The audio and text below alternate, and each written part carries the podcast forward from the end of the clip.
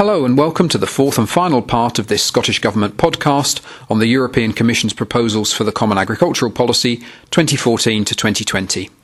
This part of the podcast looks at rules which are common to both Pillar 1 and Pillar 2 of the CAP, and then the next steps in Scotland and in Europe. The rules which apply to both Pillar 1 and Pillar 2 of the Common Agricultural Policy will be housed in what's known as the horizontal regulation in the proposals. They include a lot of rules which are relevant to the member states' authorities but not to the individual farmers, things like inspection regimes, audit requirements, and so on. But importantly for farmers, they also include the cross compliance rules.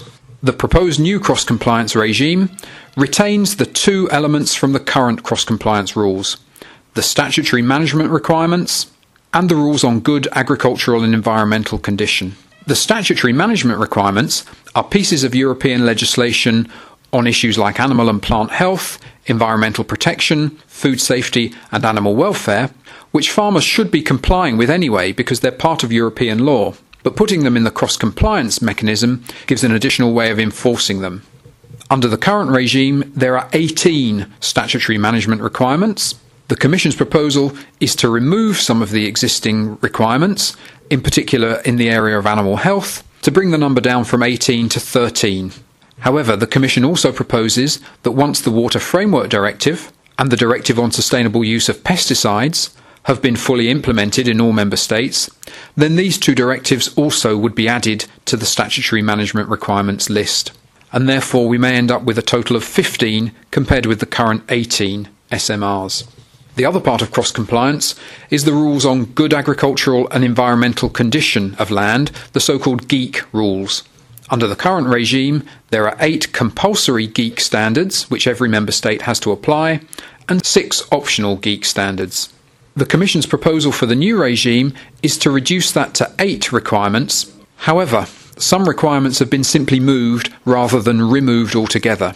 So, for instance, the requirement to retain permanent pasture is no longer in the GAEC rules, but has been moved to be a condition of the greening payment. And the ability to apply a minimum stocking density has been removed from GAEC and put into the definition of agricultural activity. There is a new GAEC standard which is proposed to be introduced, entitled Protection of Wetland and Carbon Rich Soils, including a ban on first ploughing. This, of course, is potentially significant for Scotland because we have a high proportion of carbon rich soils, but we're still seeking confirmation from the European Commission as to exactly what it would entail.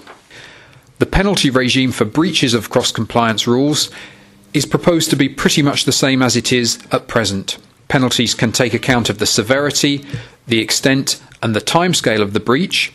In the case of minor breaches, the penalty can be waived, and a sliding scale of penalties is set depending on whether the breach is through negligence or is intentional, and depending whether it's a one off or a repeated breach. The proposed horizontal regulation merely sets out the framework for these rules, with the details to be set by the Commission in their delegated acts. The Scottish Government's view on these proposals for cross compliance is that we're rather disappointed. Essentially, the cross compliance regime and the penalties attached to it are very much the same as the current cross compliance rules. And we've said many times that the current rules are not acceptable.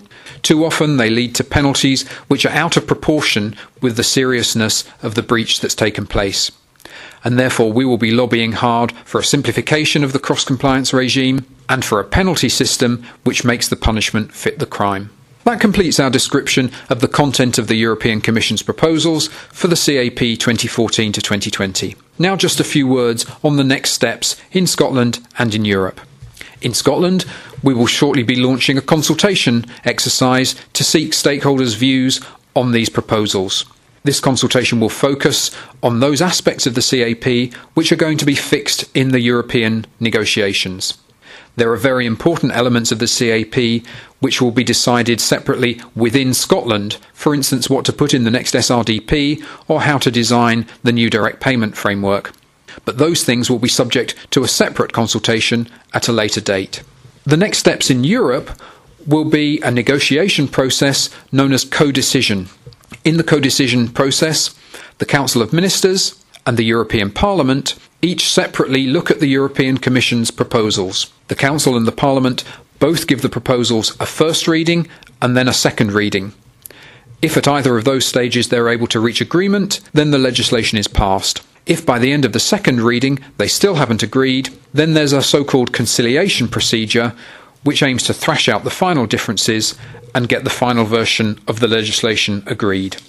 The European Commission would love this to happen by the end of 2012 or 2013. However, it seems more realistic to expect it to happen at some later date during 2013. Then there'll be the process of adopting the detailed European implementing rules through the so called delegated acts procedure, and the process of Scotland taking our own decisions, making our own legislation, designing our forms, writing our guidance, and so on.